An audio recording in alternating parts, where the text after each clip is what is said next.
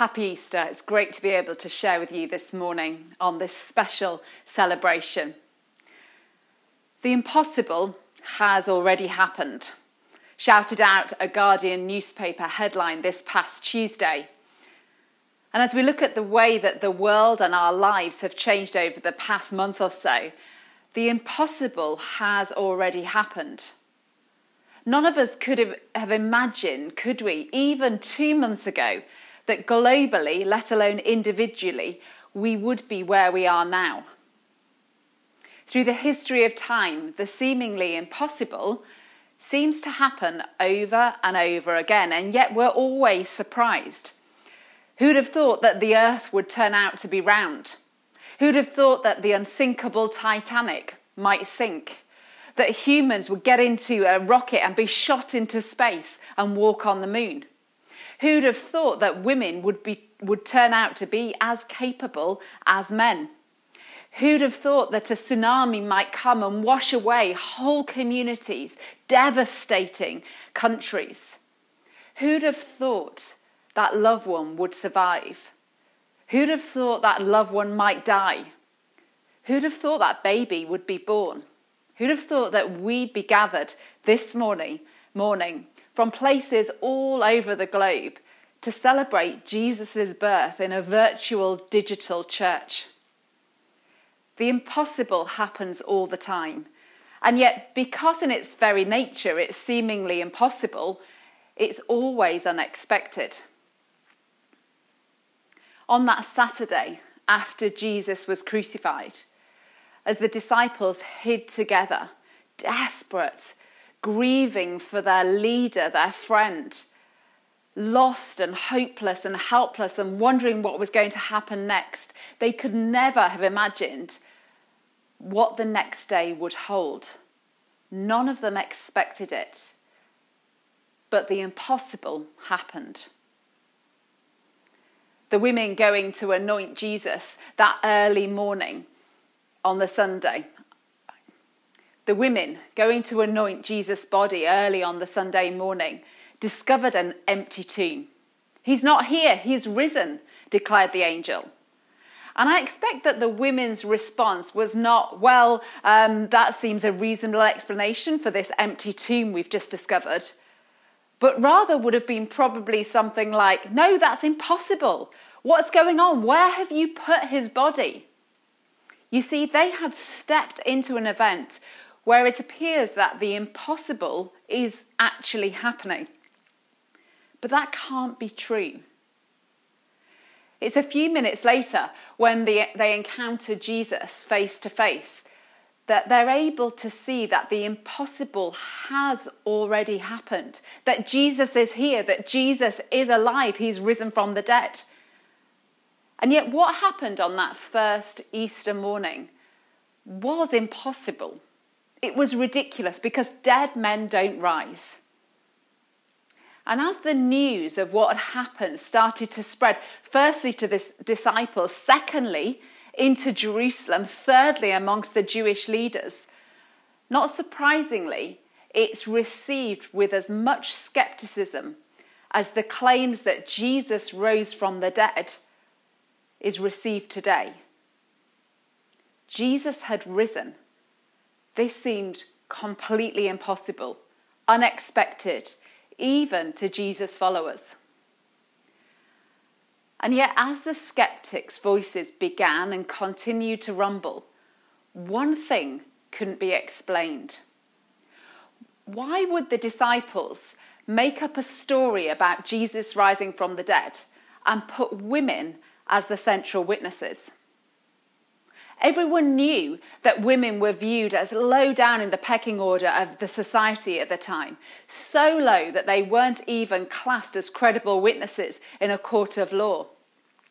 So, why, if the disciples had in fact made up this story about Jesus being resurrected from the dead, made up this story about the empty tomb and the angels, why would they have put women? As the first witnesses of an already seemingly impossible event, making it even less credible. It would have been ridiculous. It would have made a mockery of their story. Unless, of course, these events did actually happen. Unless, of course, Jesus had risen from the dead. And so I, along with many of you and millions of Christians over the last two millennia, have come to the conclusion, alongside looking at the other evidence, that the only explanation is that Jesus did indeed rise from the dead. And that God gave these women the privilege of being the first witnesses amongst the 500 or so others over the following weeks who got to encounter the risen Lord Jesus. And these events transformed history. Out of death came life. And suddenly, into the darkness of the situation, there is hope. Archbishop Desmond Tutu once defined hope like this Hope is being able to see that there is light despite all the darkness. And those women on that first Easter morning saw light break through the darkness in an incredible way. Writing about the effects of the global pandemic at the moment, journalist Rebecca Solnit reflects this. The future will not, in crucial ways, be anything like the past. Things that were meant to be unstoppable stopped, and things that were meant to be impossible have already happened. The impossible has already happened, and yet there is hope. In the present, we can hope that when we come out of this time, the world will have changed. Yes, there will be new and difficult challenges for lots of us to face, but we can hope that things will also have changed for the better. We may have to learn to be, we may have learned to be kinder, to be more community minded. We may have learnt to appreciate each other more, maybe to appreciate coming to church in a church building more than we ever have done before. We may value the small pleasures of life, relish each face to face encounter, and the joy of going out for a coffee or to visit a family member or friend. And maybe we can hope that we will see the renewal of creation as the earth has been given a breather and air pollution has reduced and the seas and rivers and wildernesses have come back to life. There is hope. Theologian Tom Wright, writing about the resurrection of Jesus, says that the events of that first Easter day were events that blew the world apart and then put it back together again. They were events that completely blew the world apart and then put it back together again. And so the resurrection of Jesus gives us hope on a completely different scale. It gives us hope which is not dependent on humani- humanity's decision to be more kind to each other or to give fleeting attention to the small things of life. But it's dependent on the God who is the Alpha and the Omega, the beginning and the end. It's a hope that's built on a God who has power over life and death, on the God who is the same yesterday, today, and forever on the God who loved the world so much that he sent his only Son, so that everyone who believes in him may not die but have eternal life. That is the God who in Jesus makes the impossible possible, who daily is transforming the bland into the beautiful, the rejected into the restored, the last into the first, the shameful into the forgiven and free, the hopeless into the hopeful. And so every day we see evidence for the resurrection of Jesus all around us, in the fact that we can have hope even beyond the present circumstances that we're in. We can see the hope of the resurrection too, lived out through the lives of millions of people who have put their faith and trust in Jesus. And this hope, this life is open to each one of us. Jesus told this well known parable. There was a man who had two sons, and the younger son asked for his inheritance early.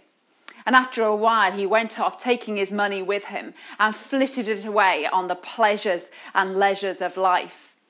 And then, when his money ran out and he got into difficult circumstances, he found that actually what he thought would bring him fulfillment didn't.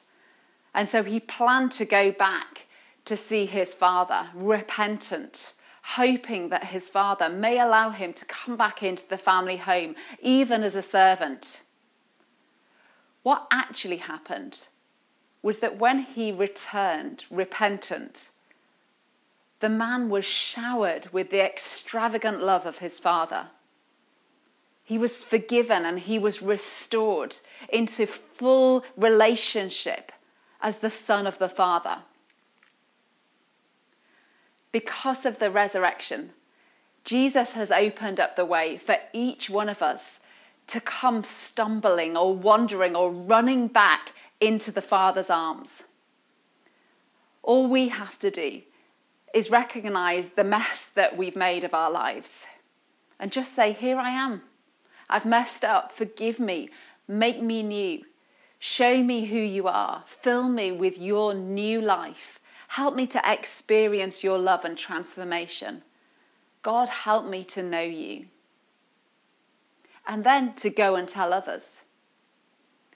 And for those of us who are already followers of Jesus, why don't you maybe consider at the end of this broadcast this question How has Easter, how have the events of that first Easter morning, how have, has Easter transformed my life? And then maybe share your story, share your answer to that question amongst yourselves or perhaps with somebody uh, that you can tell your answer to the question this week on email or phone or Zoom or whatever you use. How has Easter transformed my life? 2,000 years ago, God made the impossible happen. Jesus rose from the dead.